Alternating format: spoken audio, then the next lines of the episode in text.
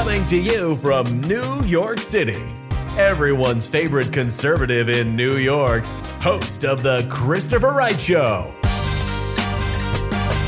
Christopher Wright.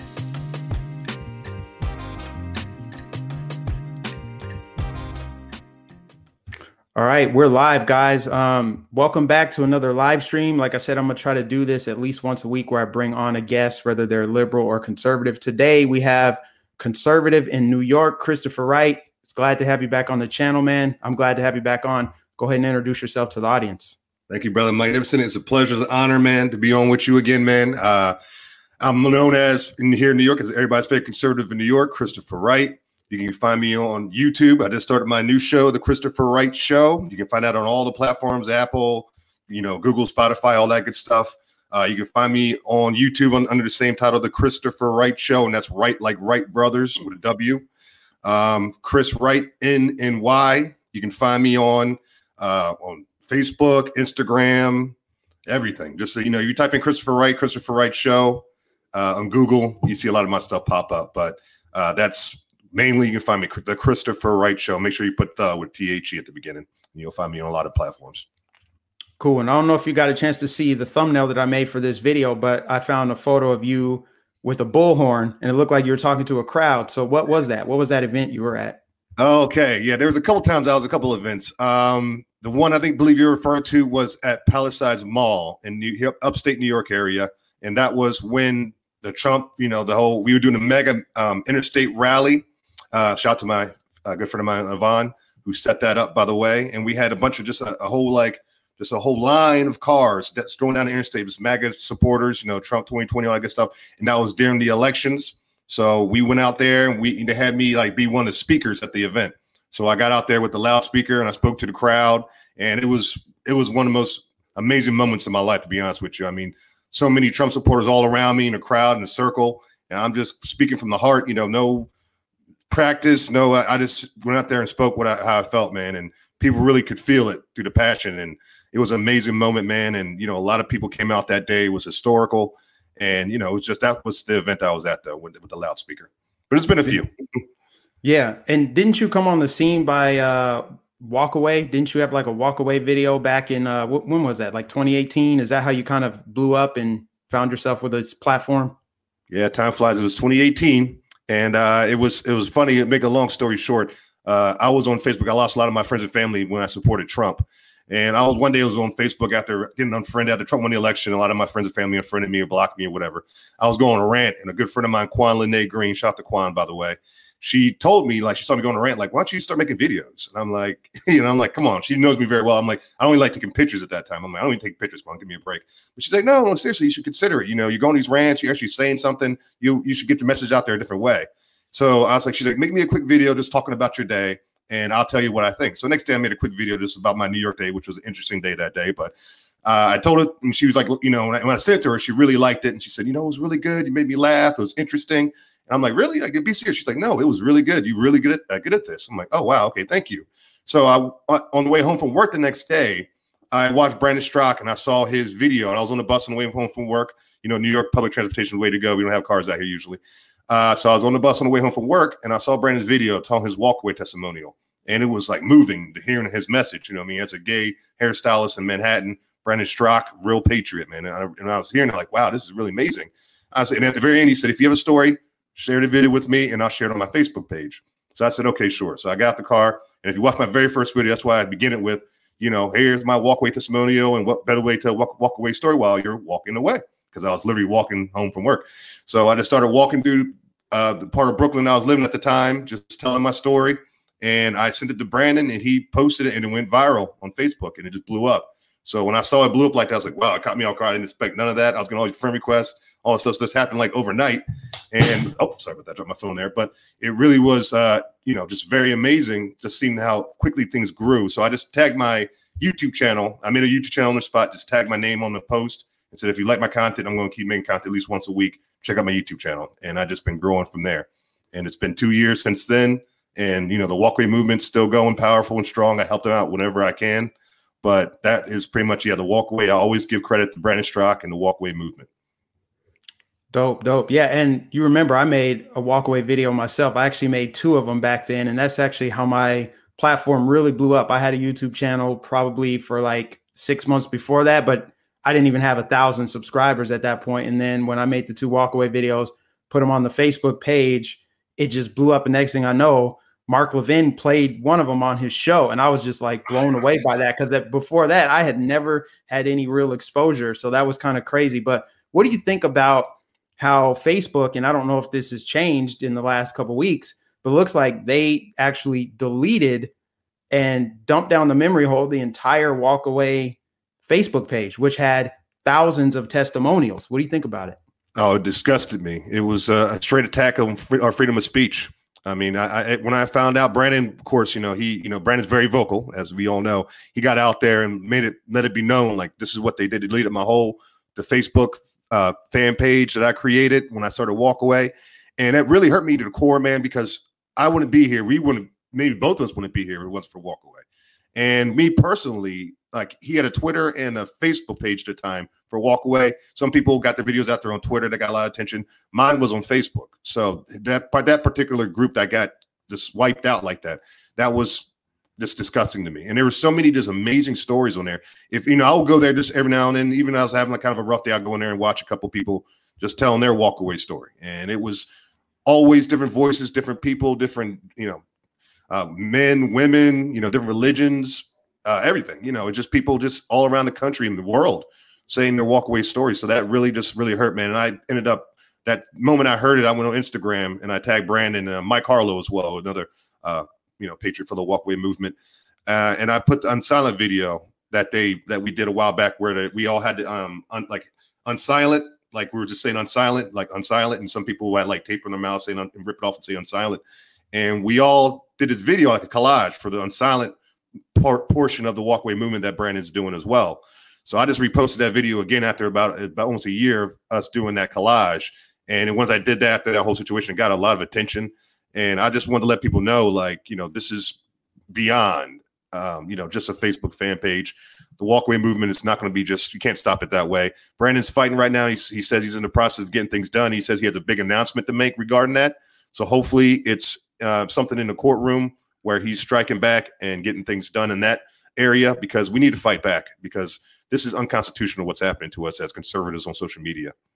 Yeah, and it's such a delusion that uh, Facebook thinks they can just dump it down the memory hole and people are just going to forget, and everybody that made those videos are just going to disappear or their beliefs will change. It's like actually what you just did was it's going to be the Streisand effect by trying to keep people from seeing it. They're going to seek it out more, and more people are going to walk away. And, and at the time, it was walking away from the Democrat Party, right? But I think over time it evolved and became a movement of unity and of liberty and just pushing back against the government, right? Like it's less about Democrat and Republican now and more about the people versus the state. That's really what it's always been. If we're being honest, it's always been about be real. people versus real. the state, right? But now we're seeing that the state will crush everybody. It doesn't matter what your political allegiance is. We should all be unified under that. And I think that's what they're most afraid of is people coming together and realizing who the real problem is.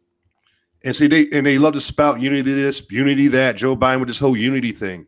It's like I tell people all the time: if you look at the Democratic Party, and I know, I know, it's not just about parties, but I'm the same. When, you look at the left, really, because they're the one who really getting into a situation that's making this so divisive. Is they're so quick to say, "Oh, we're about you know the black community, we're about the LGBT community, we're about all these communities," but yet I tell people all the time, if you don't follow their narrative that they have for that community, they'll give they'll attack you in a heartbeat. They're all about inclusion as long as you follow the narrative. And that's what I'm seeing a lot of times with a lot of these political groups. And you see it on the right as well, not as much as the left, but you're seeing it now with Trump being attacked, you know, even by RINO Republicans, you know, the Mitch McConnells of the world and anything like that. So it's just something that I think we just need to separate from. That's why I'm always talk about in my videos, like I'm about meeting in the middle. Let's meet in the middle and converse. Let's talk. Let's de- we can have debates and friendly debates, even if we debate. But there's so many things we can do. We can meet in the middle to get things done. But we're so divided right now with everything, and these politicians are using like identity politics and you know all this other foolishness to divide us even further. Yeah, when they say unity, what they really mean is you need to bow, obey, submit. That's really what it means is fall in line because everybody else who doesn't fall in line is going to be ostracized, cast out. You know, uh, that's kind of what their end game is. Really, is to right now, like the rhetoric they've been using has been like, we're we're going to make lists of all these Trump supporters. They need to be deprogrammed. They are uh, MAGA terrorists. They're doing a lot of things right now that don't sound like they want to unify, which doesn't come as a shock. To, shouldn't come as a shock to anybody that's paying attention. Their goal isn't actually to unify; it's to bow and make people make people bow and submit, and also to target their opposition. People that refuse to bow and submit, they're going to target them, and that would be us. People who are outspoken online, people who have a big following. They're the ones that are um, going to be targeted you know, they're they already targeted me. They took me down on Facebook and Instagram, and I don't even hardly post on Instagram. Like my, wow. it's one thing if they want to go after my Facebook page, right? Because on my Facebook page, I post some stuff and whatever. It's it's a lot more tame on my Instagram. At least it was. I was just highlighting hypocrisy. That was pretty much it because my following on Instagram is mostly friends and family, people that are on the left or people that just don't really pay attention to politics. And I would show them stuff like, hey, look, here's Joe Biden saying you ain't black, but you're all talking about Trump. You know, I would show a bunch of different things, but they got rid of it because, you know, it's a way for them to to try to demoralize me and make me give up. And that's what their goal is because they know that the more people that come over to this side, the more people that listen to people like me that are going to show them, hey, look, both sides are actually doing this to us. And here's a time when the left did this exact same thing and you just kind of let it go you know, they don't like that because more people coming over this side means it's trouble for them. Yes, exactly. And that's what it is. And it's it's like you said, they call it the red pill effect. You know, on our side, we joke around with the, the whole Matrix movie and everything like that. But it's true. Like a lot of people, like I tell people all the time, like one of the stories I like to tell people is when I first started, like just being a part of the whole MAGA movement, started saying supporting Trump because Dr. Ben Carson was the first candidate I was looking at. And then as time went by, the, the media screwed his chances over with the live whole West Point situation. I ended up supporting Trump. And a lot of my friends were Bernie Sanders supporters. Excuse me. I grew up in Maryland. A lot of my friends in Maryland were uh, Democrats. Or Dem- well, you know, Maryland's a very blue state. But a lot of my friends, you know, they're younger, so they weren't like just like Hillary Clinton, Hillary Clinton, Hillary Clinton. They were like, you know, they were big Bernie supporters.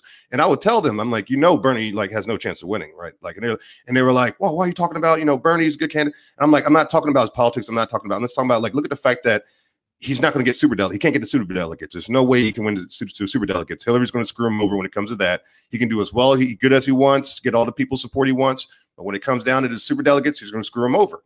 And they would say, "Okay, no, Chris, no, you don't understand about you just a Trump support, yada yada." So when the time came, and you know the dean had the whole you know primaries and everything like that, when it came down to the super delegates, they went to Hillary, but uh, Bernie got screwed over, and a lot of them were upset. And when I saw that a lot of them were upset, I didn't come at them and make fun of them, mock them, or nothing like that. I'll just message them one on one and say, you know, remember when I was telling you that months ago that this was going to happen? And I was like, maybe you should just consider looking at the right, looking at Trump, you know, get, consider another candidate.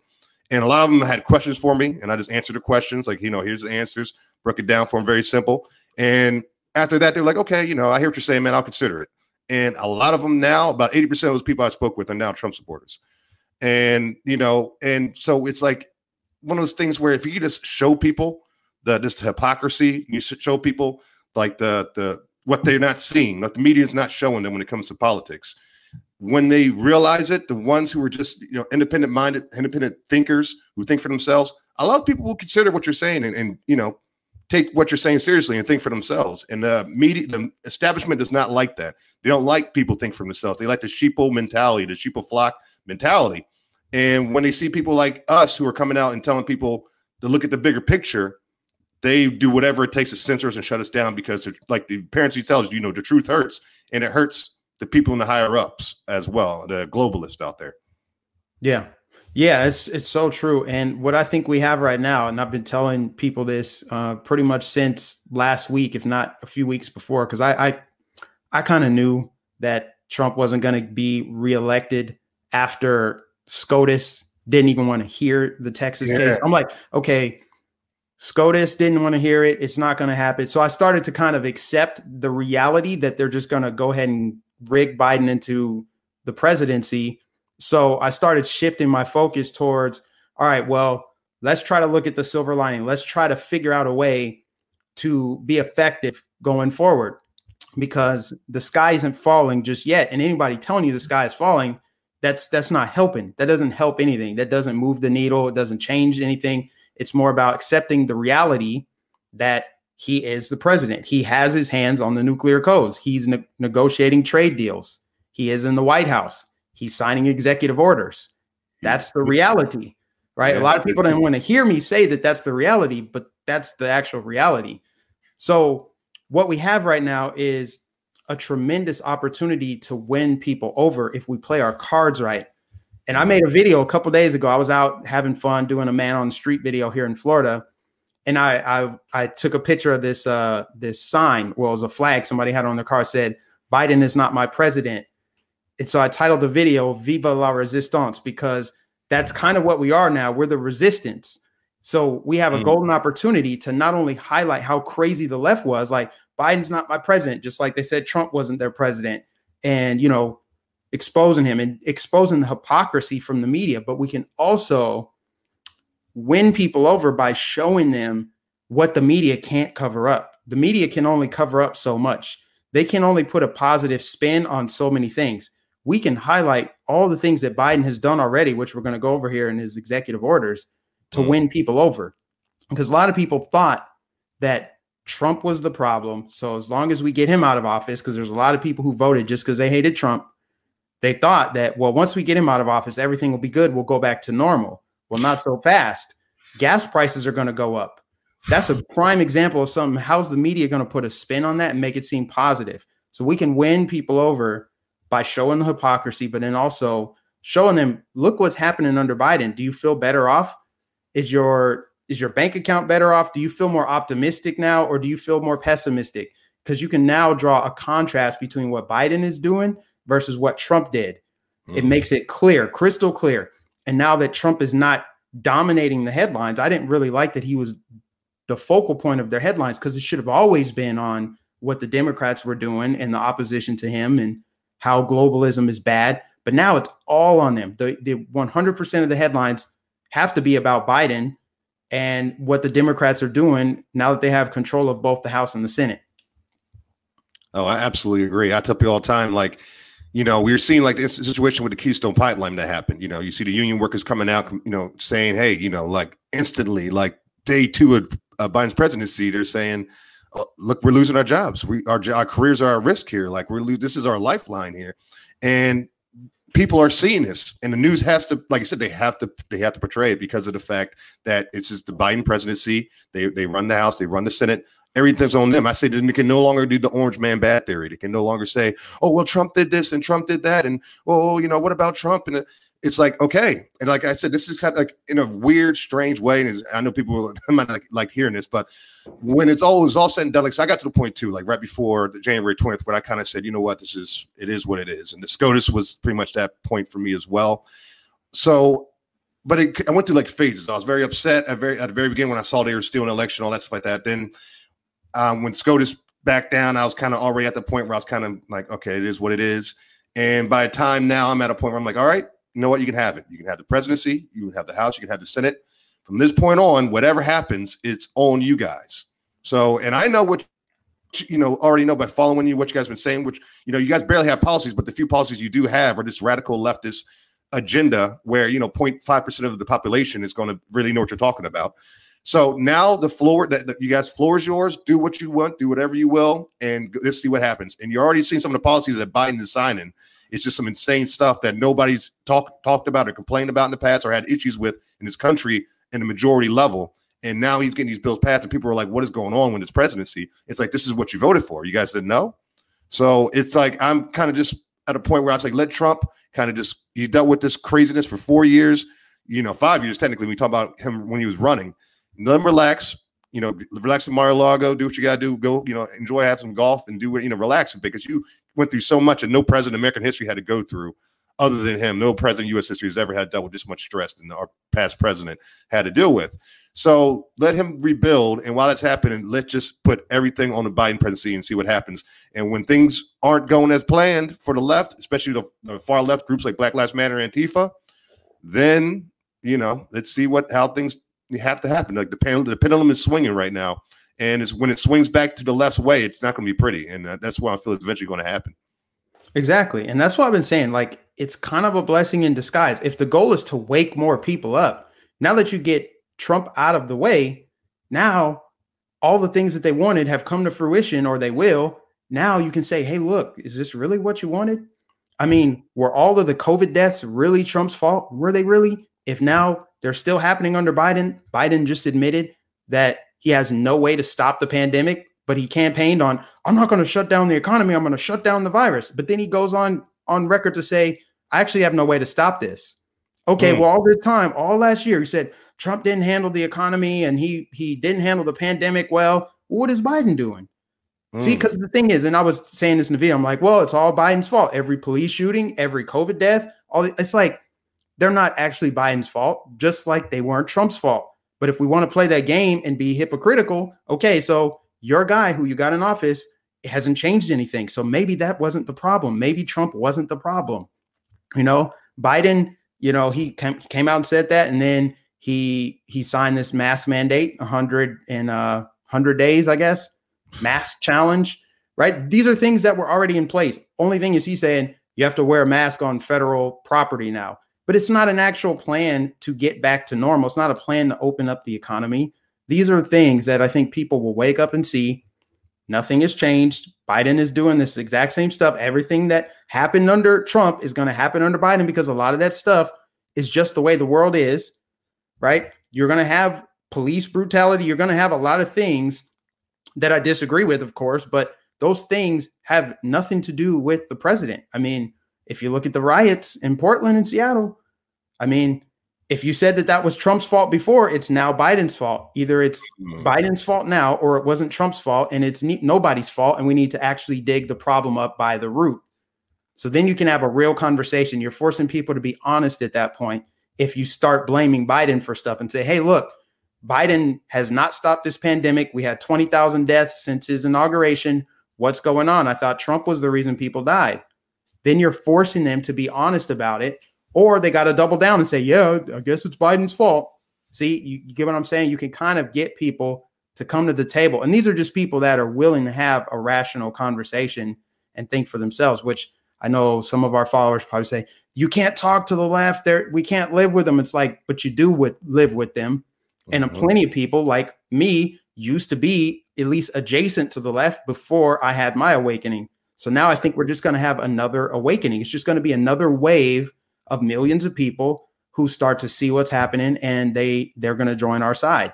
This is the real movement of unity. This is the real anti-establishment. This is the real resistance. This yes. is the real liberty movement. That's a fact because the people that think that they're the resistance are all they're funded by big corporations. They get big sponsorships. They get media coverage. They get Hollywood and entertainers to back their movement. So I'm like, what resist? What are you resisting if the entire establishment backs your cause. I'm talking about BLM, Black Lives mm-hmm. Matter, painted on the NBA court. You got NHL players, NFL players, MLB players taking a knee. You got celebrities changing their things to black square. It's like, is that really is that really the resistance if you guys are being backed by all these people? Like it just doesn't make sense. No, it doesn't make any sense at all. I, one of my favorite quotes is a quote from Paul Joseph Watson, and I got this shirt because when I was younger, when I was on the left, I was, uh, you know, one of those Democrats. You could catch me wearing a Che Guevara shirt, and you know, I thought I was, you know, missed, I knew everything. You couldn't tell me anything back then. But now that I'm older, I got more mature. I became more conservative. But I got a shirt that I used to wear, like the Che Guevara shirt. Now I t- definitely don't wear that now. But I, what I have is the same looking design, but with Paul Joseph Watson's face and you think it looks like Che, but you're closer, you're like, who is that guy? And it's Paul Joseph Watson. It says conservatism is a new counterculture. And I live by that quote, man. Like I, when as soon as I got that shirt, I understood exactly what he meant when he said it. Uh, I got the shirt, like you know, to kind of get the match to go with it, because it is the truth. We are like you know, people talk about you know the rebellion, like the rebellious side of America, and like, you know, just in the world history, there's been rebels in different countries that reveled against the establishment. And a lot of people, they, you know, they, the left wants to be a part of that so bad. They want to think they are that so bad. But in reality, we are that that movement. We are, you know, I mean, that we are the you see, because you look at the establishment media, they don't like us. social media, the established social media, they they censoring us. And we're, they're not censoring us because we're telling people to murder people or, you know, attack women or nothing. We're not saying nothing like that. We're just saying that we love our country and you know, oh, protect the Constitution and you know, uh, Second Amendment rights, you know, oh, freedom of speech, you, you know, just stuff like this. That's like this is just pe- people loving America, the United States of America, and that's seen as nowadays as being a rebel, as being a radical, as being somebody who's spreading hate speech, and that is what I'm trying to tell people right now. That's why I'm, I'm choosing to fight this cause because to me, it's no longer it's a Republican Democrat thing, uh, conservative liberal. It's right or wrong. And it's gotten to that point. It's like when I left the Democratic Party and I voted Republican for the first time, I didn't vote for Donald Trump saying to myself, okay, I'm a lifelong Republican now. I said, okay. I honestly was going it like Donald Trump. I was like, man, I lost a lot of my friends and my family supporting you, voting for you. Just please don't make me look bad, kind of thing. You know, I'm just, but if you do, I'll go back and vote. Go to the next Democrat coming in there, no problem. Like I'll give, I'm giving a Republican a chance. I'm, I'm open minded. I'm independent thinker. I'm just taking this opportunity to see what happens. And when I went to the Republican side of things, what happened is the left didn't I didn't leave the left, the left left me. And they just went so far left. I just looked back at them like, what are you guys doing? Like, you know, I, I saw little signs of things, especially in the second term of Obama's presidency, of some radical leftist behavior, like the whole transgendered and, and the girls, little girls' room and stuff like that. And, you know, uh, you know, just little things like that. I'm like, why is this even being talked about right now. This is not important what's going on in America. Like, why is he trying to get these things passed? So that made me really step away from Obama's presidency and look at the right really like strongly at that point. So, you know, when I when when Trump became president, the left just went all the way radical with that kind of with those kind of policies and that way of thinking that I was just like, I just looked at him like, there's no way I can come back to you guys. You guys, or if you guys are gonna be talking about this and be this is gonna be your main focus, I'm not gonna come back to this because it's to me, it's just some of this stuff that you're trying to pass. I don't know what to say other than it's evil and I, I, can't be a part of that. Like the late term abortion and post mortem abortion that they're doing here in New York, where they can kill a baby in its third term, and, and in some cases when a baby's born, they can they, they can ask they'll ask the mother. The father has no right to on this on this matter. They only ask the mother do they want to, she wants to kill the baby or not, and she says yes. They can.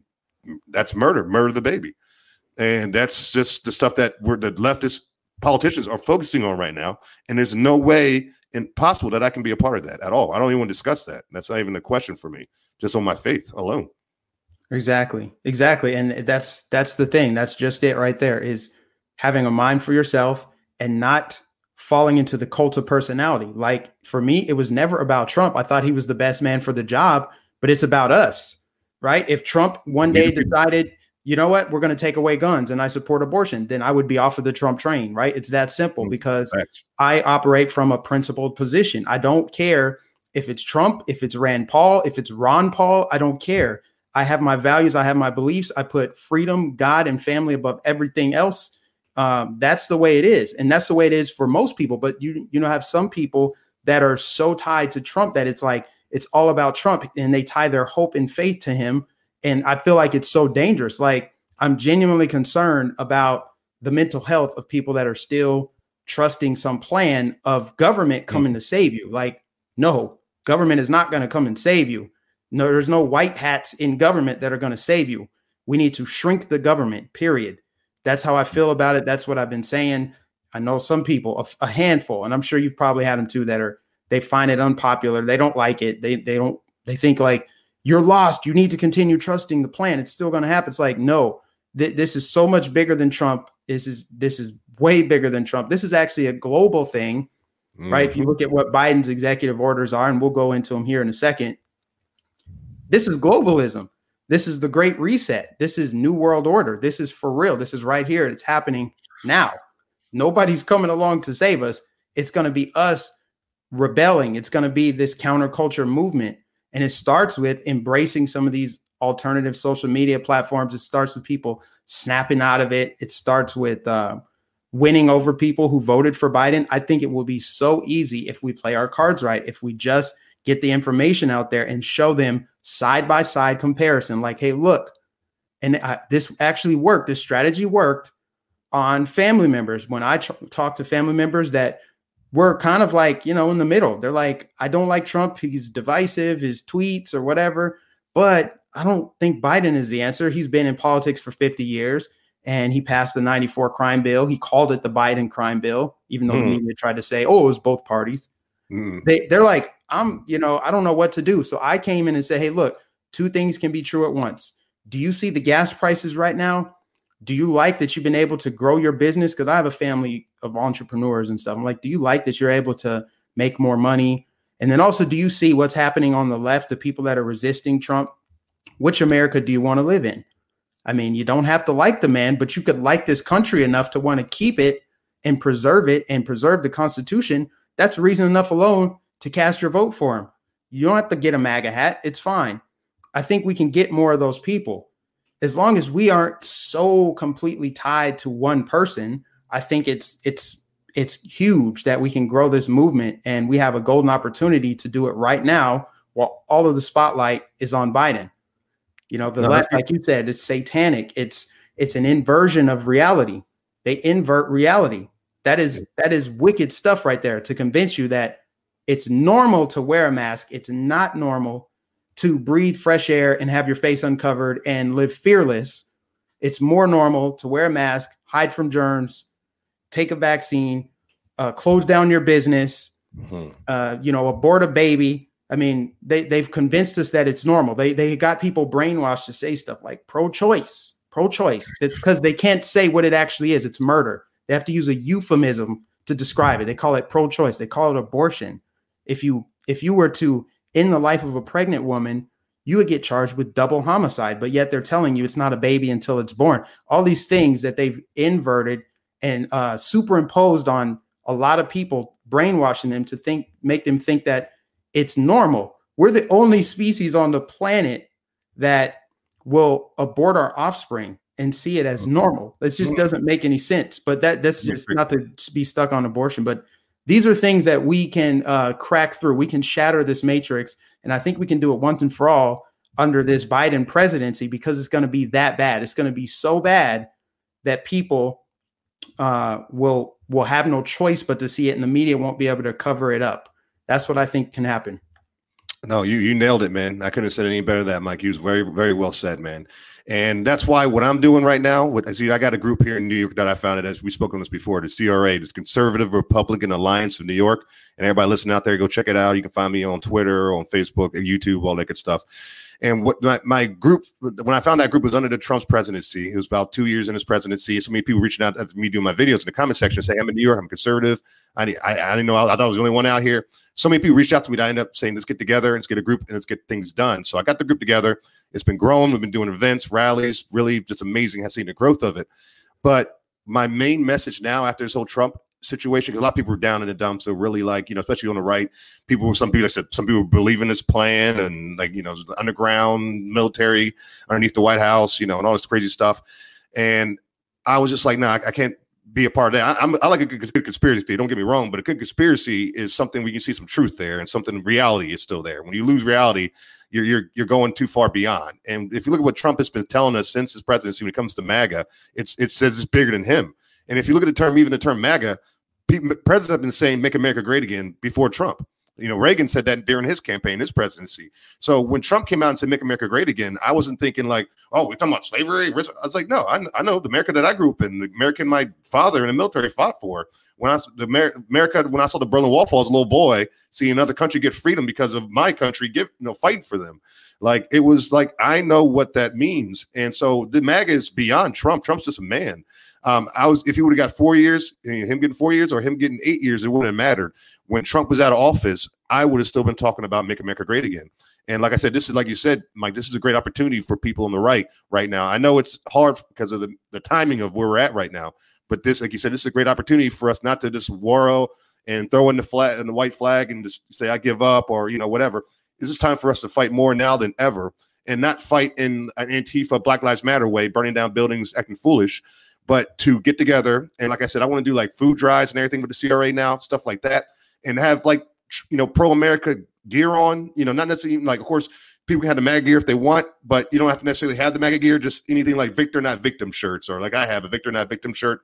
Uh, Big Government Sucks. I have a shirt that says that. So this shirt shirts that kind of make a message and you know MAGA gear as well, whatever. But we're going out and doing our food drives, and when people say, you know, oh, who do you guys? You guys are really doing a great job. Thank you for your help. Who do you who are you out here for? I'll tell them I'm we represent MAGA. You know, we're part of MAGA, and they're gonna be looking at us like, what? Trump's not president anymore. Like, what are you guys doing out here? And it's like, no, it's not about Trump. It's never been just about Trump. It's about our country. We love our country. We want to see our country being great. And we're gonna we're out here to fight on behalf of the country. So I think this is our chance to show them that. So when Biden is doing terrible at governing, which he's already shown he's you know, what he's did with the National Guard, put him in the garage, you know, after inauguration, after that, and let him sleep on the cold floor and everything like that. He's already shown you signs of him not being able to lead. So we had four years of this, and that's, you know, if mentally he's able to make it that long because it looks like you know he's so far out there when it comes to just his mental health that we might be dealing with Kamala Harris, you know, God forbid, as a president. But you know, either way, let them govern the way we know. Me and you, especially a lot of our listeners, know they're going to govern. And when they're doing bad, set, you know, let them go do bad over there. But on our side, on our end, we'd be doing good things.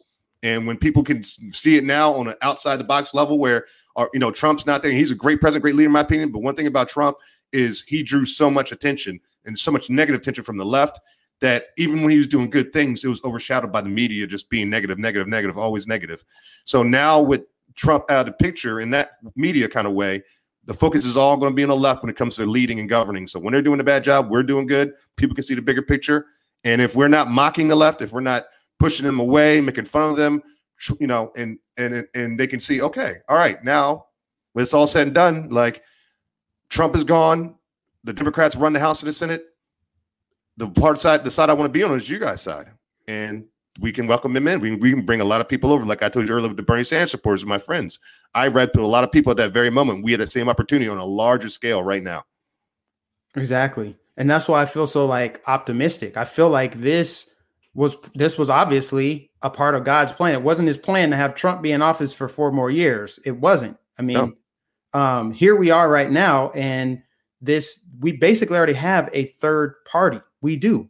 I mean, Trump was the figurehead. I mean, you can see now clearly that there's three parties. There's the establishment. Really, you, I guess you could say there's four parties. You got the neoliberals, the Nancy Pelosi's of the world. Then you got the far left. You got AOC, Bernie Sanders, and you know some of the more Antifa types, BLM types, Marxist types. Then you've got the RINO Republicans, the the Nikki Haley's, the the um Lindsey Graham's, Mitch McConnell's, the establishment RINO Republican Party, and then you've got the MAGA Party. I like the term MAGA Party over Patriot Party because MAGA has true meaning to it. If yeah. you ask everybody what a patriot is, I mean, there's plenty of different answers you'll get. Biden says wearing a mask makes you a patriot. I mean, but the MAGA Party it represents the values and beliefs that we have as a country.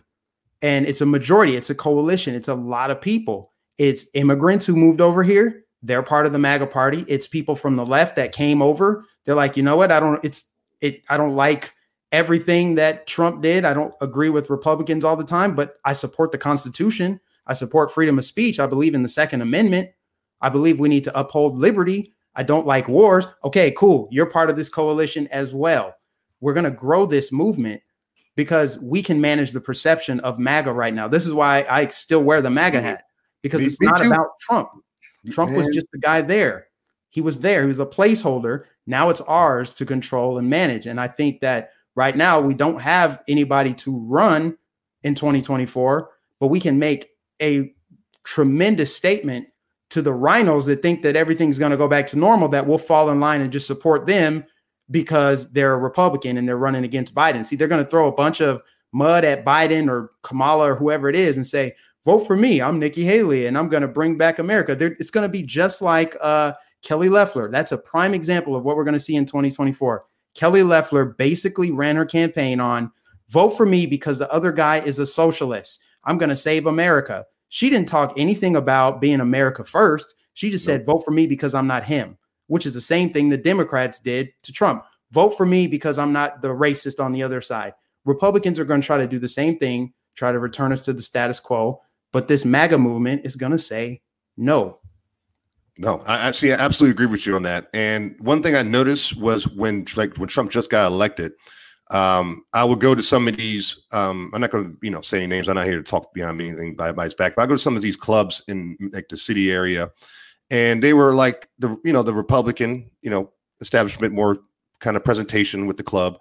And I remember at first they were saying no MAGA gear, and I was like no MAGA gear. I'm like Trump is a president. He just won a presidency, and this guy's from New York. And you're saying we can't wear MAGA gear because they were looking at Trump still as like he is not a Republican. He's not a traditional Republican type. We don't fully accept him. And they, of course, as time went by and he started doing well when it came to how he led and how he's governing, then he's like, all right, you know, okay, we can accept it more. But even then, when they did, there would be I would talk with people sometimes, and they'll say to me, Chris, uh, I like Trump a lot, man. He's you know he's really great at leading. I like his policies a lot, but why does he have to tweet so much? Or you know, you know, why is he got to be so brash? And I'm like, that's what got the attention to be him become president. If it wasn't for that, he'd just be another Jeb Bush up there, just blabbering on and not saying anything. And you know, so we know, you know, what this MAGA thing is and what it really is. Like I said, it's never been about the establishment. Because, like I said, you look at Trump, even his life, he when he's younger, it seemed like you know he was a Democrat as well. It seemed like in his policies and his, in his beliefs, perhaps, and he became more on the Republican side as time went by. So it's like he's this is not a traditional format that we're doing right now, and that's why you know made me want to really become a part of it because I, I, was looking at it and I was saying, like, you know, like for one example, I was at, I did an event for the CRA. I called it Turn New York. I did like Turn New York Red. Um, and this is back in like July, and this is, you know, and everything happened. And de Blasio came out and painted Black Lives Matter in front of Trump Tower in the road. Thought he was like doing some kind of like, I don't know what it was. It was just pandering what it was, but I don't know what he was trying to prove. But anyway, so he did it. And like, you know, that's when uh, Bevelyn Beatty, that video with her, you know, putting the paint on and everything like that happened like week after this I went out there prior with my group of CRA, and we did the Turn New York Red rally right in front of that symbol. And what we were showing people is like, you know, you get these groups out here talking about, you know, Black Lives Matter, Antifa, you know, Black Lives Matter. I say, okay, Black Lives Matter, I can I can do your game. You say Black Lives Matter, I say all Black Lives Matter. What about the Black lives that have been lost at all your events in these past six months? What about David Dorn, the, the black officer who was killed protecting his black friend's business, and then recording on Facebook Live, mocking him dying and everything like that? And then eventually Black Lives Matter, and, and I was making a lot of statements like this, and you know, it was getting a lot of attention from people walking by. And eventually Black Lives Matter and Tifa showed up. And when they showed up, they had, you know, like Black Trans Lives Matter signs and stuff like that. And there was like eight people at first, and all of them were white. And I wasn't not to bring race into it, but I went up to him. I was like, I had my speakerphone, you know, that you see the picture of it had it. I was just yelling like, I'm like, where are your black people? Where are your black people? Like, you guys are talking about Black Lives Matter, but there's no black people. In our side, we had about 300 people out there, and about 70, 80% of them were minorities. So and so so people were just walking by, not even a part of the situation, and there's like, what is going on right here? These guys are supposed to be like the Trump supporters, but they look more like New York than this group over here that's all white people, but they're saying they're Black Lives Matter. And I just was pointing out that people walking by, the bystanders, look at what this is. Like they're claiming their Black Lives Matter, but where are the, they don't have black people there. like, so, you know, can't you see the hypocrisy in this? Like, don't you see this? And and that's what it, what it really showed me is the strength in the MAGA movement. The MAGA movement is all of America. It's just that's all it is. Make America great again is the statement. It is if you're an American citizen, you can be a part of this group if you love this country. And that's what we were showing people that day. And I want to show people that after Trump's presidency, this is what it is. This is America. This is not about. This is not even about almost You're not even about politics in a way. It's about citizenship. It's about loving your country. It's like I know people who are from other countries that still love that are you know from you know Mexico or, or from Europe or, or Germany or whatever parts of Europe.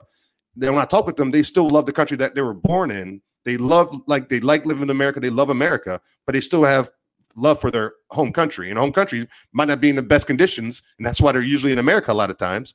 But he still got love for the country. And it's America seems like one of the only countries where it's like you're looked at as a fascist or a Nazi for loving your own country. And that to me is foolishness. And we need to get away from that as Americans as much as possible because that's nothing that's going to lead you nothing to go, nothing to go, that's going to lead you nowhere but to globalism. And that's it. And that's why I'm trying to tell people as a you know military brat growing up loving this country my dad telling me at a young age importance of america you do not want to step away from what america stands for and that's what they're trying to have us do on a globalist level unfortunately yeah, and I don't I don't think they're going to be successful. I think it's going to backfire. I just I have my faith that, you know, this is the last remaining mostly free country. We could obviously be a hundred times more free than we are, but this is the last remaining bastion of freedom in the world. And I say this all the time. If you dim the light of freedom, the world becomes a darker place. There's a reason why people want to come here. There's a reason why people cross oceans to get here because this is the most free and prosperous nation in the history of humanity. This is the best global position anybody can be in. And we got to keep it that way by, you know, I'm now that I'm ha- I'm happy that the dust kind of settled on the election. It, that was like one of the worst timelines ever. I just wanted closure. I wanted it to be done. Yes. And Amen. I think most people feel that way. Most people wanted it to be done. Like they just want to move on and move to the next thing, right? Like what's next? Because that was very confusing. We had a lot of division, but I think now that the dust is settled, we can unify and continue to move forward. That's where we are. So let let's talk about some of Biden's uh, executive orders. I got a list of them here. Let's talk about first. Yeah, I know, right? Let's talk about the uh, the Keystone Pipeline. Okay, the Keystone Pipeline was uh, he signed an executive order which ends the Keystone Pipeline. So instantly, on day one, he put thousands of people out of work, made us more dependent on foreign oil, and all in the name of environmentalism, which we know is a complete and utter lie because we still have dependence on oil. Just because you shut down pipelines doesn't mean we're not going to still buy oil. Now, oil is going to have to transport by railway or by boat. I mean, and people, some of the leftist activists are like, that pipeline had leaks and spills and whatever else. I'm like, so what about oil spills in the ocean? Right? What about sending jobs overseas? His attack on American infrastructure that makes us independent, which is the country we are, independent, self reliant. Our energy independence is important to keeping our gas prices low. He's doing the bidding of big oil, right? Because gas prices are going to go up once we are more dependent on foreign oil, oil that has to be shipped over here. That just uh, you know, sets the stage for intervention into Iraq, Syria, other countries in the Middle East, which is going to lead to more turmoil, right? And our gas prices are going to go up. He's doing the bidding of the lobbyists in big oil that vote that you know supported him, that funded him. That's exactly what he is, an establishment guy, and you can see it right there with the Keystone Pipeline. So it really makes me angry because I just bought a truck. The gas is not cheap Uh-oh. in that. It's going to go up. The gas prices are going to go up as a result of this, and it's going to have the exact opposite effect that he says he wants to have, uh, which is we're going to end fossil fuels and all that. No, you're not. You're not going to end fossil fuels.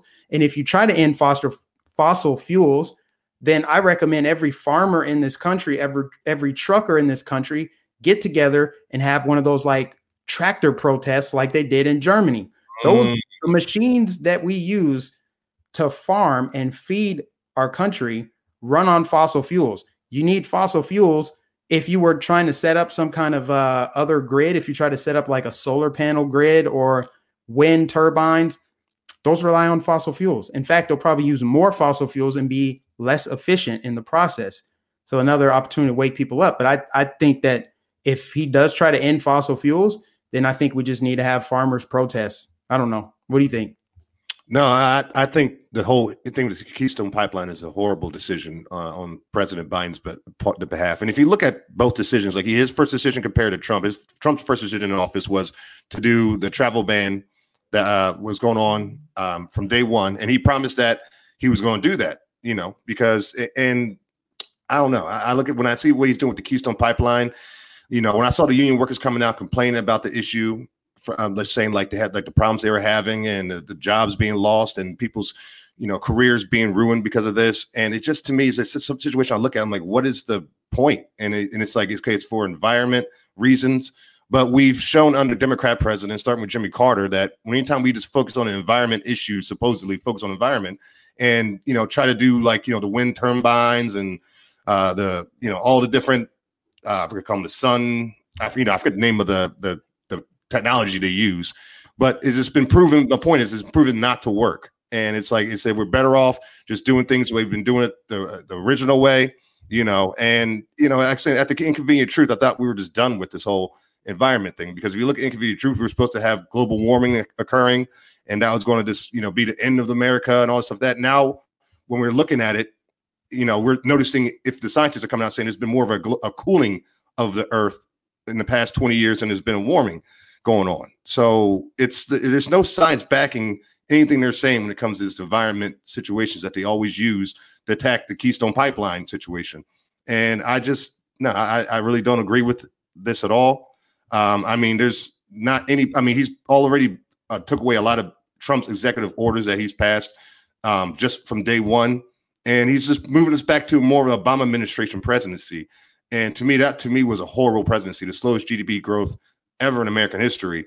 Uh, I mean, Obamacare, what it did to people's tax returns when they were, you know, getting deducted money because they didn't have Obamacare because they're in between work or didn't have a job because the GDP growth was so slow and the job growth was slow, so slow under his presidency. So we already see, you can, like I said, you can see it a mile away. Uh, Biden's shown you from the jump what he's going to be doing while he's president, which is just going to be uh, Obama 2.0, pretty much. And I'm sure that earpiece you, that people think that's in his ear. I mean, I'm not saying that it is or not, but if it was, I guarantee Obama's the one talking in his ear. And that is what we're seeing right now. He's just going back to Obama's, you know, pattern of presidency, sending even sending more troops back to Syria, as we're seeing right now as well. So all we're witnessing right now is just Obama 2.0. I agree. Let me read the super chat real quick and put it on the screen here. E. Jackson, thank you for the super chat. E. Jackson says, I agree 100%. However, if we do not focus on election integrity and immigration control, we will not be able to win future elections. That's the elite's plan. It worked in 2020. Also, you have have you read T Sowell? I'm assuming he's referring to Thomas Sowell. What uh what do you what do you have to say to him?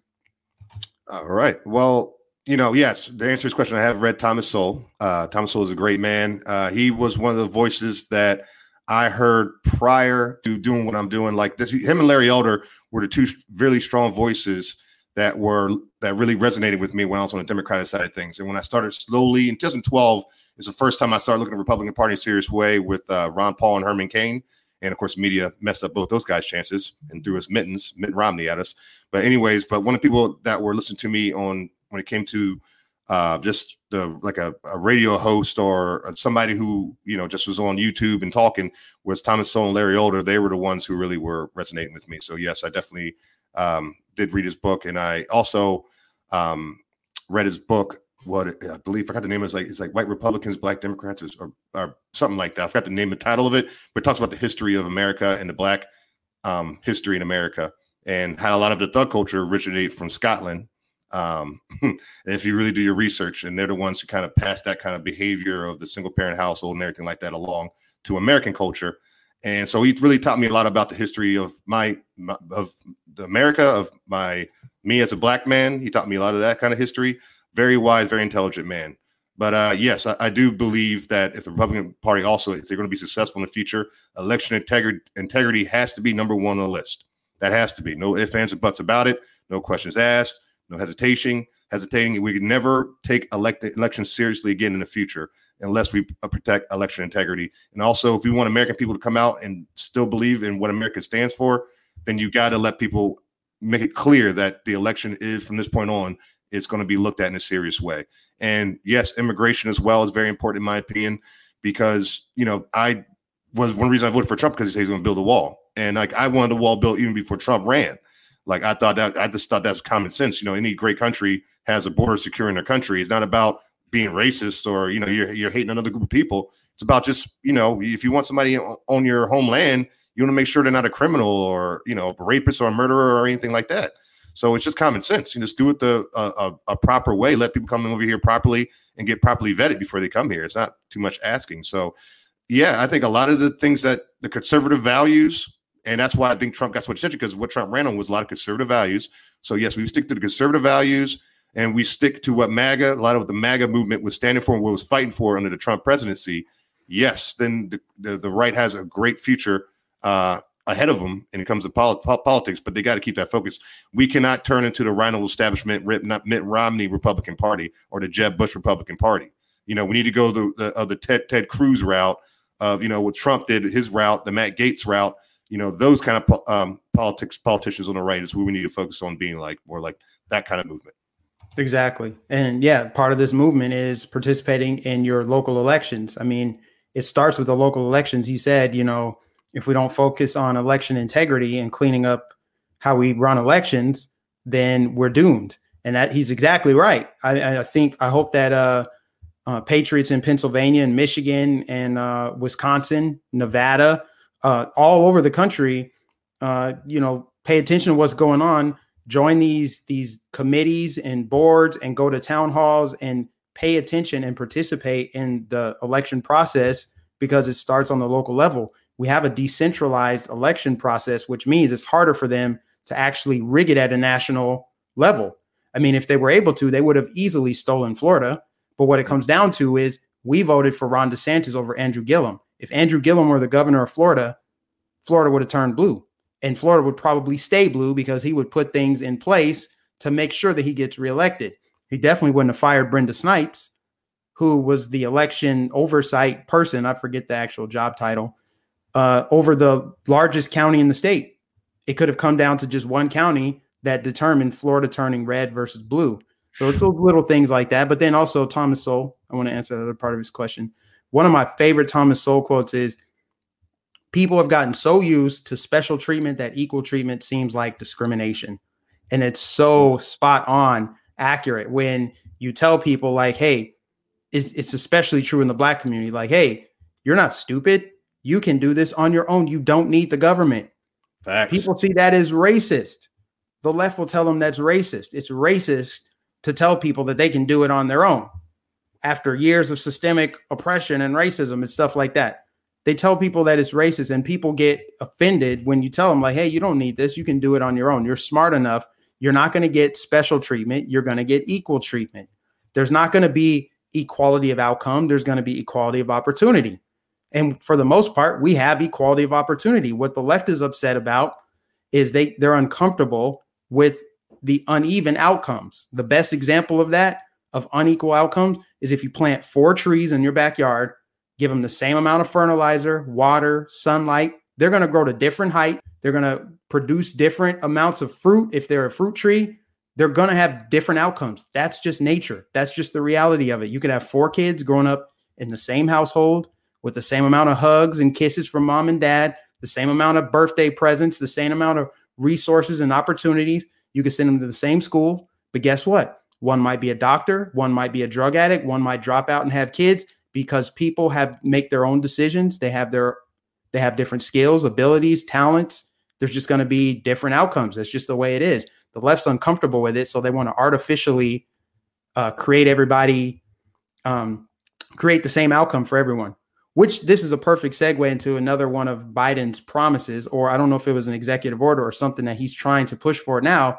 Well, real quick, Mike, real quick, sorry, don't put you off, but uh, I, I, I missed. I wanted to get this correct because it's important. Because uh, I meant the, the Thomas Sowell book I was referring to earlier. I, just I pulled up. I was paying attention to you. I just said, look over a split second. Black rednecks and white liberals. I recommend listeners out there check that book out. He's to talk about history of the black community in America, and he breaks it down in very great detail. I'll make sure I got that right. I want to, you know, Thomas. Out of respect yeah. for Thomas, you know. Thomas Sowell, brilliant man, brilliant man. I listened to a lot of him, Dinesh D'Souza, and Jordan Peterson when I first got into politics, and a lot of information there. Thomas Sowell is one of the best. Definitely, but definitely. Um, all, all powerful leaders you just mentioned, by the way. Yeah, definitely. So this fifteen dollar an hour minimum wage, that is, I don't know if there was an EO on it. I don't know if it is just federal jobs. I haven't looked into it yet, but I know that's one of his promises. That's the Bernie Sanders thing is the fight for 15. What are your thoughts on the minimum wage being upped to $15 an hour? Uh, it's not going to work. I mean, I remember when we were talking about this with the whole fast food restaurant business, how they want to, oh, if you this fast food restaurant, $15 an hour or $10 an hour or whatever it was at the time. And you, if anybody now, I mean, I'm not a big fast food eater myself, you know what I mean? But when I, when you go to almost a fast food restaurant you see now has those machines you see now when you walk in, you hit the button of what you want to order and everything like that. So it shows you already how the, the that in, in a small way because it starts in a small way usually. You know they do when they try to push these like policies out they try doing like a small little testing level and see what happens. So that was to me them kind of testing the waters. And if you look at these fast food places now like i said most of them like 6 40% of the employees are machines. So it's this it's business. It is what it is. If you make a business um, CEO of a business say, "Hey, look, you got to start paying your employees this much money." The first thing that's going to come is money is like he's his bottom dollar. How can I still get the same production out, or almost the same amount of production out, without less with less labor, so I can make back the money that I'm losing with these new policies? And so that's what's going to happen to me with this whole in, on a in a on a, when it comes to regards to the entire country if they try to pass these federal uh you know this federal law with the fifteen dollar an hour minimum wage, and it's just to me it's just like I said, it's just we tried this before. It never works. It never. It, I don't know why we just keep going through these policies over and over and over again. And I remember even when Obama was president, when he had uh, the you know whole situation with you know uh, the companies have to you know accept Obamacare and, and getting their boy uh, getting their employees uh, some kind of health care plan.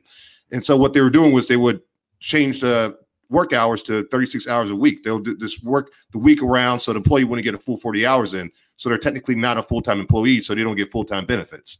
So again, it's a hustle, it's a business. It's like you when you implement these policies, a CEO, somebody who knows how to do a business, they're thinking way different from the everyday, you know, middle class, upper middle class American, where it's like, you know, we hear this, oh, $50 an hour. Oh, that sounds good. Everybody get, making good money. That sounds nice.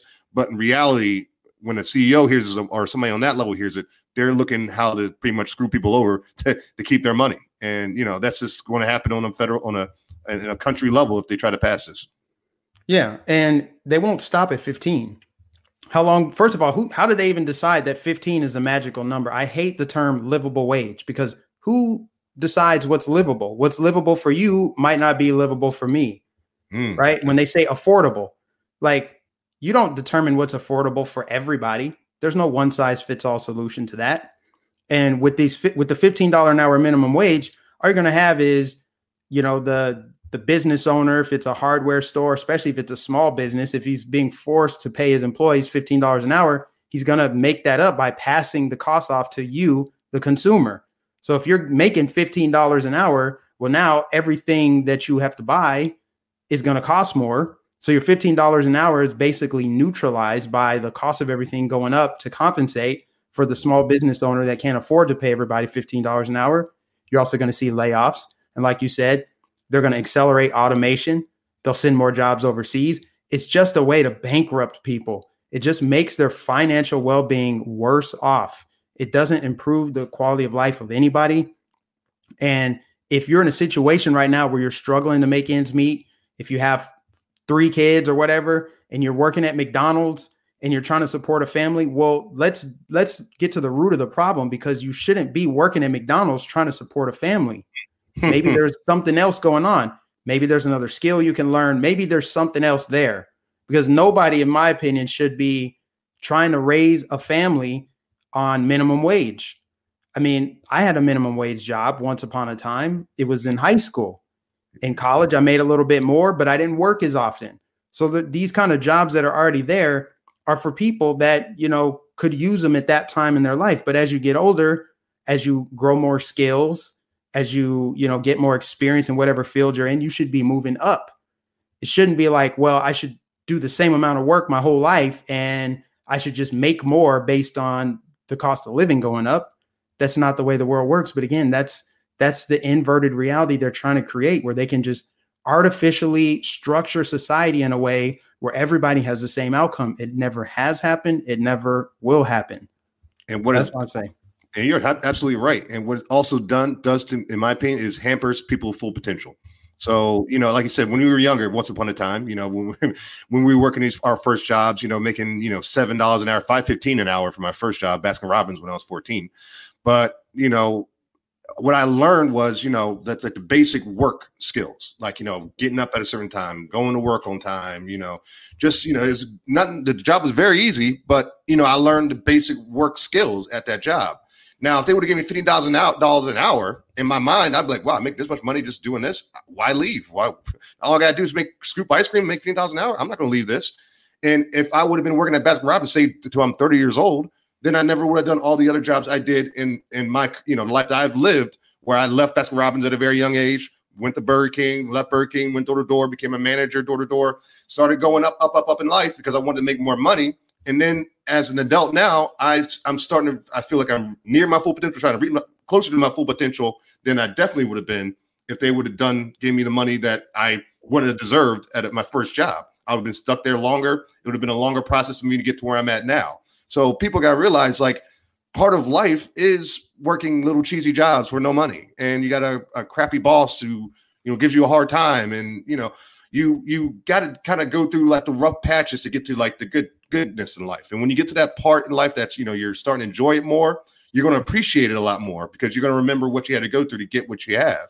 So these are just basic life things, and what the what the left is trying to do, like you said, they're trying to manipulate your life. They're trying to like they got like a narrative of life that they feel that every certain Americans follow. If you're black, you should be following this narrative. If you're a white male, you should be this following this narrative. If you're gay, you got to be following this narrative.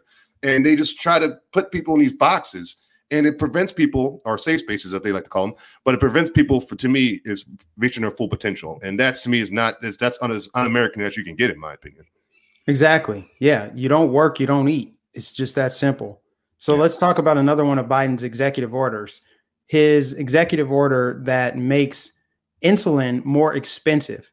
This is him doing the bidding of big pharma, just like he's doing the bidding of big oil. He's doing the bidding of big pharma. Pharmaceutical companies want your prescription drugs to be as expensive as possible because they want to turn a profit. But under Trump, he said that they have to pass down the discount to the consumer on insulin. And I think there's another drug that I can't pronounce, or it's not coming to mind right now, but it's to treat diabetes. So, right off top, why is that his one of his top priorities? And and two, he's doing the bidding of big pharma. What do you think about that? Okay, well, when you say mention insulin, as we know, that's diabetes, and who, what, and what community of people in America are most affected by diabetes? The black community. What happened to Black Lives Matter? You know, I hate to take it there to to to the skin color thing, but I'm like, the left's got me so entrapped in thinking about skin color, the way they govern and what they talk and the way they pander. It's like you guys are so quick to talk about that, but the first thing you do when you're in office is raise the price of insulin, which is going to affect quite a few black people especially black people who are on government assistance or who are struggling. So it's like the hypocrisy right there alone. This tells you that this this not a president that cares about people's lives and livelihood. All they care about is the personal gain, is what they care about at the end of the day. And so I th- think this. I, I, personally, Mike, didn't even know that. You just mentioned it. Um, I just heard it. This is my first time hearing it now, and that's just disturbing to me. It's disgusting because I, I, have family members with diabetes problems, uh, family members with high blood pressure issues. So, I just know in the black community how we're affected when it comes to the pharmaceutical um, industry and how you know a lot of us need medications that we need. And so that fact that he's making this the top priority, one of his top priorities, just says immediately alone, like, do we have to wait four years to find out this guy's not for the American people? Do we got to? I mean, uh, we, I mean, we're going to have to do because he's president, or whatever. But I'm just saying now, just from a political commentary level, this is not looking good. And this is going to get worse and worse and worse, especially if this is one of his top policies. And especially when you look at Trump and you look at what Trump said America first, you really are starting to understand what, the, what he meant by those words. Because we he a lot of his policies that he passed always a lot of them focus on benefiting American citizens. Like you're an American citizen, a lot of his policies that he passed was going to benefit you. And you know, and that's coming with lower taxes when it comes to the First Step Act, uh, when it comes to you know just uh, you know the uh, platinum plan for black small businesses. He had all of his policies he was passing were all trying to be there to help out the American citizens one way or another. And now you're looking at Biden and his first policies, he, um, laws he's trying to pass, nothing that's really has anything to do with American people at all. That's going to benefit us. If anything, anything he does that relates to us, it's going to affect us in a negative way, which is not putting to me putting country first. Exactly. Let me get this super chat real quick. E. Jackson says also the unequal outcomes would be helped by school choice and axing most welfare programs. The left pushes those though to maintain control slash suppress people.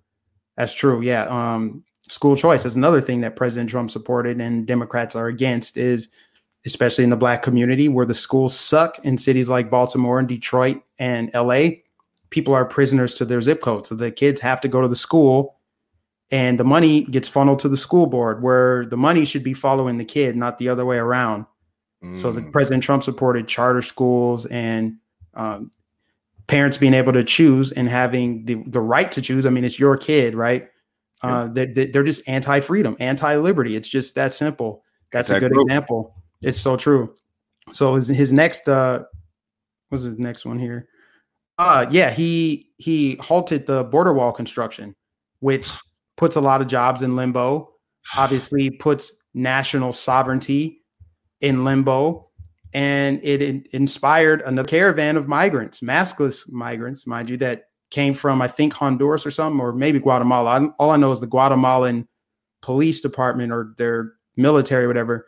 They stopped the caravan before they could go forward, so that's a good thing. But what does that say about this dude, man? He's so anti American. I'm not surprised by it, but people are going to be shocked because they thought he was going to do the right thing. So, what do you think about it?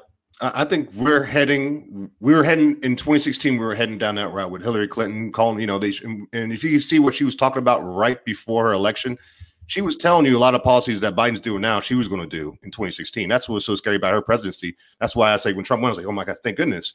But now that Trump's out of office and we got Biden, I said like Obama 2.0, it's back to these policies again. And if you want to see where this is going to eventually end up for us, if we keep going down this route, all you got to do is look at Europe. Um, I remember when the whole situation happened with Benghazi with Hillary Clinton and Obama, and you know the, all the lies and everything around that, and then we had the refugee crisis after that. When the refugees were heading up from North Africa, North Africa and Syria, and they're heading to Europe, I want I was watching that very very strong because I grew up in Europe as a little child. My dad's military. I, I, I saw Berlin Wall as a kid. I lived there for five years, so I always like keep eye out on Europe and Germany and what's going on over there. So I was watching them because you know their country has a lot of history, a lot more history in Europe than what's going on in America, you know, and especially in Germany.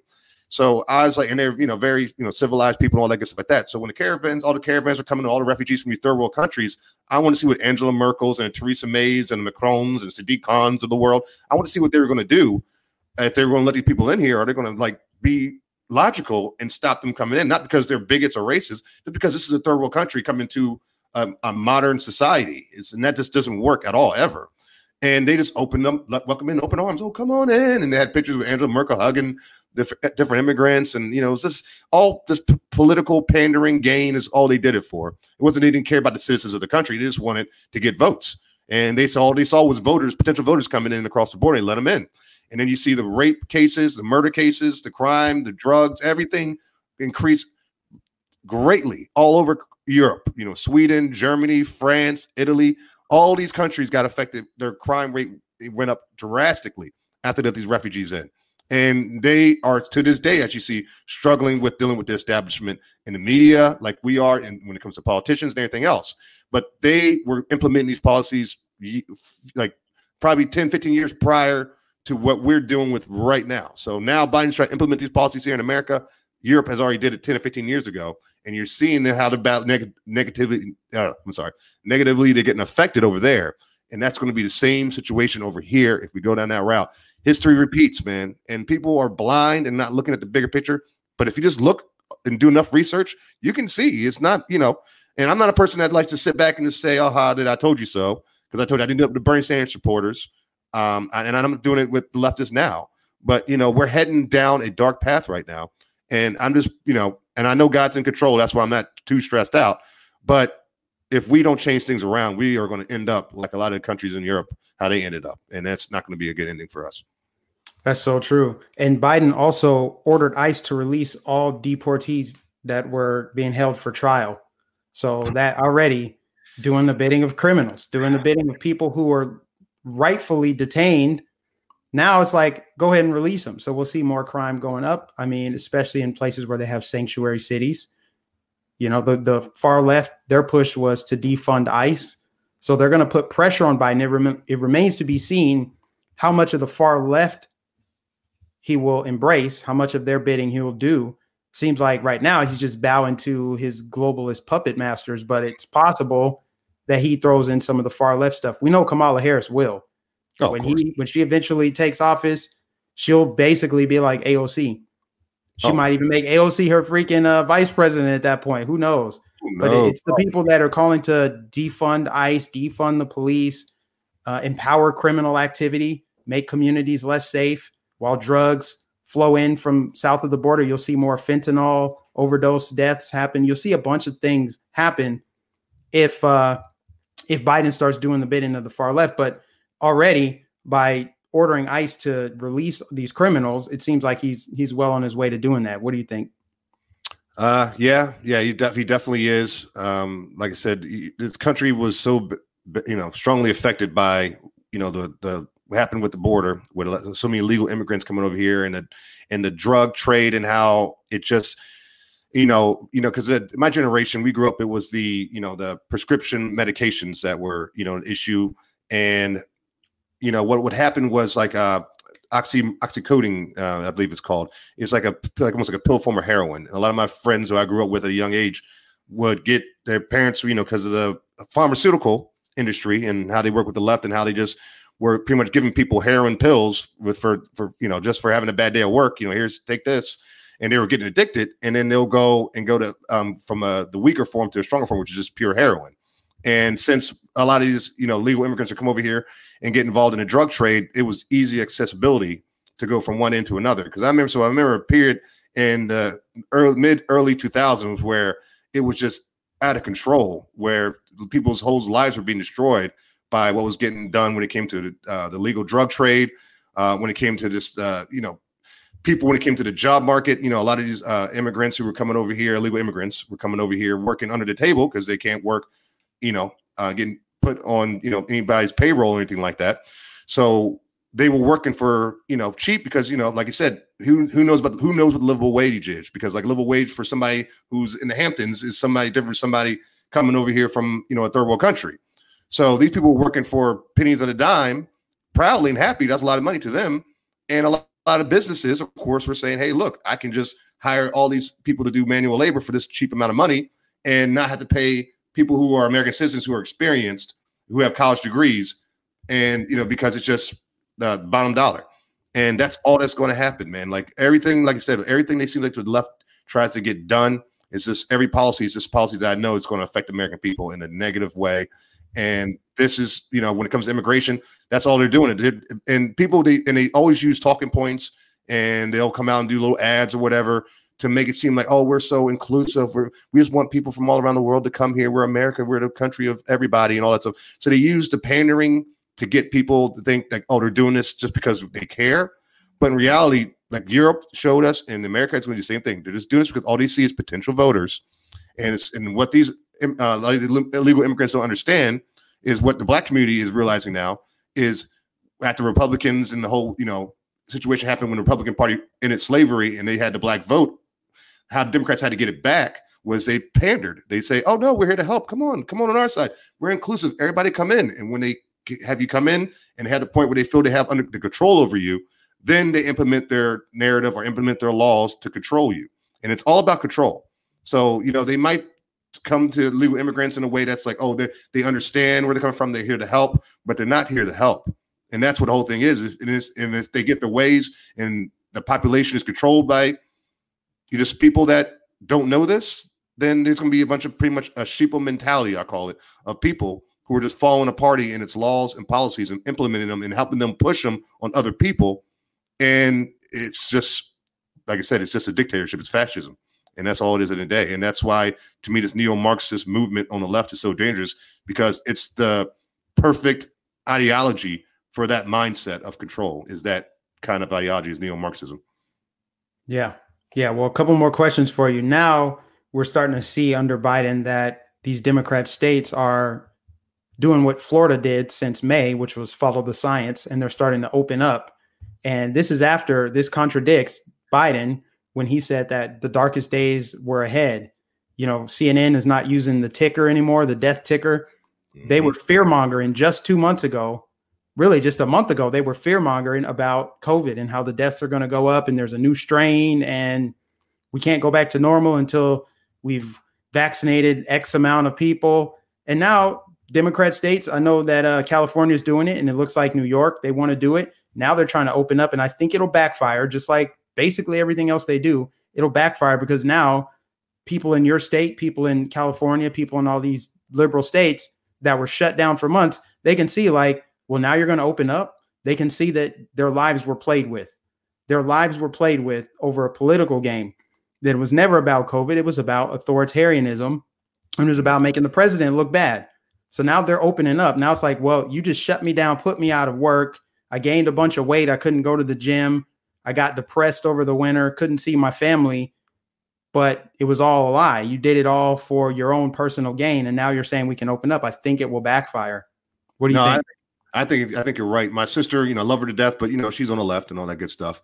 And I, you know, treat family and friends similar uh, when it comes to politics is, you know, I'll mention it to something to them beforehand. And then when it plays out, I remind them, you know, remember when we talked about this? And I said that when it came to COVID, if Democrats had gained, gained back control while this is going on, guarantee it will be over the next day. And my sister was like, oh, no, no, no, this is serious. Da, da, da. So when Andrew Cuomo came out recently and said that he's going to start reopening New York, um, this is on the 21st, the day after the inauguration. He says we're going to stop reopening New York, but we're going to do it, uh, you know, properly and safely. Or he's trying, you know, you know, the left lives used a little terms or whatever. He used some kind of terminology to say how they're going to do it. That's going to like make it okay. So I said, I texted that that that quote from Twitter, and I said, you know, oh, I guess we found a cure for uh, with COVID. It's it was Sleepy Joe Biden. That's all we needed was Joe Biden, and it would have been no COVID you know, and, and she was like, no, this is foolish. I hope he doesn't do this. I hope this is not real. Da-da-da. I'm like, it's reality. I'm like, this is really happening. And I'm like showing it to, and, I, and like, and I'm like, didn't I tell you that they're they're playing politics with this? And I knew it back even on the first day this this whole situation happened because I was watching it when you know was going on with China beforehand and everything. So you know it started getting affected here in the states around February, late February, mid late February. People's businesses started getting affected and everything like that.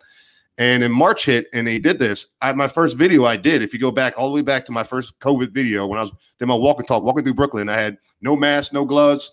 Faith over fear was my quote I was using. I said, I'm not going to do what I'm not going to do none of this. I don't believe it.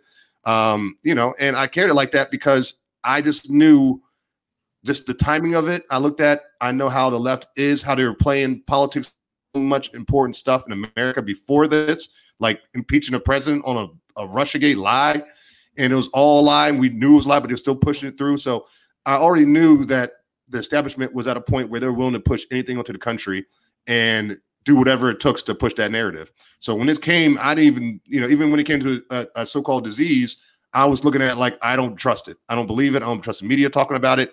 And as it played out, as time went by and the doctors started coming out saying that they were getting forced to misdiagnose patients with COVID and put them on ventilators, which has a 30% survival rate. And they were pretty much murdering patients at that point, And they couldn't do that. And they had to come out and, you know, step out of the, their their careers, put the careers on the line to come out and say what they were saying. That confirmed even further that this was all politics. So I knew the like you know when I got to that point when like I said like a couple weeks prior to the inauguration when I pretty much said okay Biden's going to be the next president whatever I said, okay, well, at least I want to see what they're going to do this whole COVID thing because I'm in New York City, where if you walk around New York City, you would think people here, they don't play around. Everybody here has a mask. 99.9 99.9% of people walking around New York City wear a mask. I don't wear it at all. I don't wear it on the train. I don't wear it on the bus. I don't wear it when I go to I go to business. If a business somebody comes up to me, asks me to put a mask on, I'll put it on just to get my what a product I need to get, and I'll leave. But people really are diehard believers here of that. And people have lost their careers and their businesses because of COVID. People have lost family members because of COVID. It's because, you know, people have been physically abused in households because they're trapped cabin fever with their, you know, all day and kids are, you know, losing losing proper education because of this. So people's lives have really been affected in a negative way because of this COVID situation. So if we open things up the next day, and like you said, people realize that they've been getting lied to over a political game, it is going to affect the left in a very big negative way. And that's why I was mentioning er- earlier about the pendulum swinging. And it's swinging, it's up, it's up in the air now and on the right hand side of things. And it's about to swing. And then when it swings down, it's going to smack the left, in my opinion. And that's what we're about to witness soon. And Joe Biden's presidency is going to be what's going to cause that. Amen. Blessing in disguise. Well, I appreciate you uh, being a guest on the channel, man. This was great. Guys, please subscribe to this man, Christopher Wright, conservative in New York, conservative in NY. I should have pinned it in the comments. I forgot to do that, but uh, I'll pin it afterwards. Uh, guys, follow him. Tell them where else they can find you. All right, you guys can find me, um, we me, um, uh, Gab, Freely, Parler, all of these, the new social media platforms, Rumble.